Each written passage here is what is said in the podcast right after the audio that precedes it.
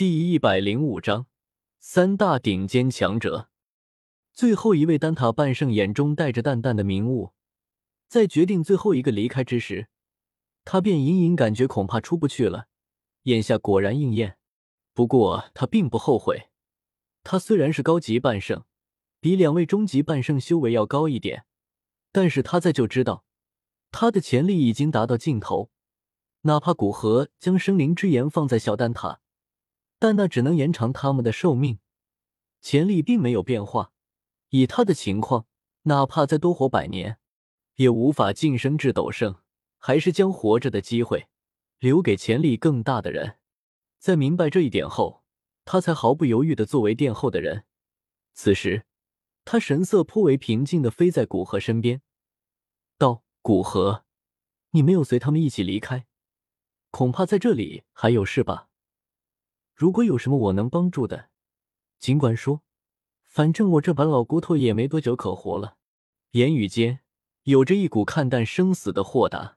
古河心里一震，眼中流露出一丝伤感，道：“请前辈帮我加强一点灵魂力量，同时想问一下，你是否有后人需要我关照？”老夫孑然一身，以丹塔为家，并无后人。你也不用伤感。能在死前看到丹塔真正壮大，我已经没有遗憾了。老者在手掌上一划，鲜红的血液便顺着伤口往外流出，随即掠向古河，被他那略显透明的身躯吸收。那本来几乎完全透明的身躯，在老者精血的滋润下，开始变得凝实起来。而那些未逃离出去的远古种族几乎要疯了。净莲妖圣作为这数千年来最接近斗帝强者的存在，他构建的空间，凭他们这些最多四星斗圣的存在，基本没有可能强行冲出去。诸位，未经之计，只能联手试试，将这炼天古阵击溃了。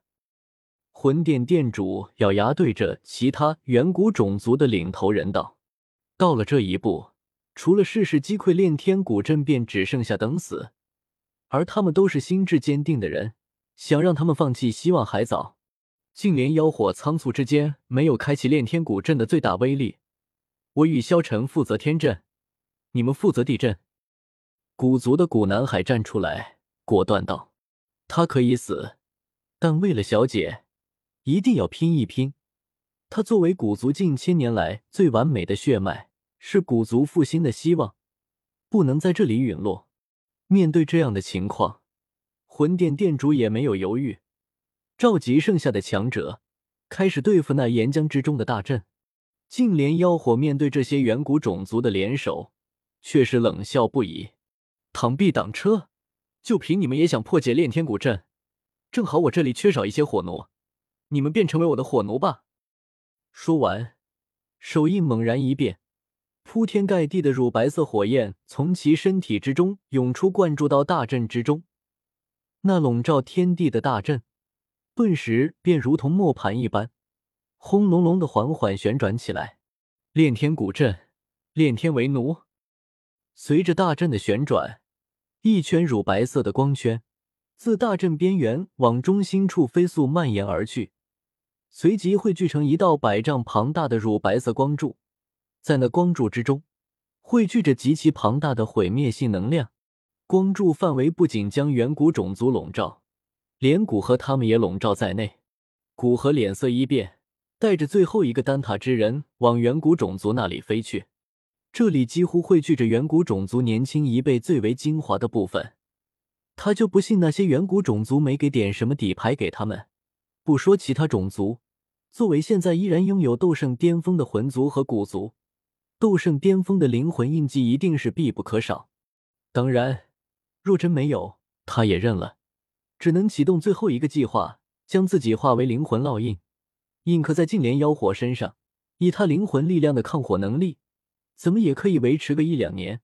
除非净莲妖火不想出来了，只要出来，在这一两年的时间里，他肯定能感知到净莲妖火。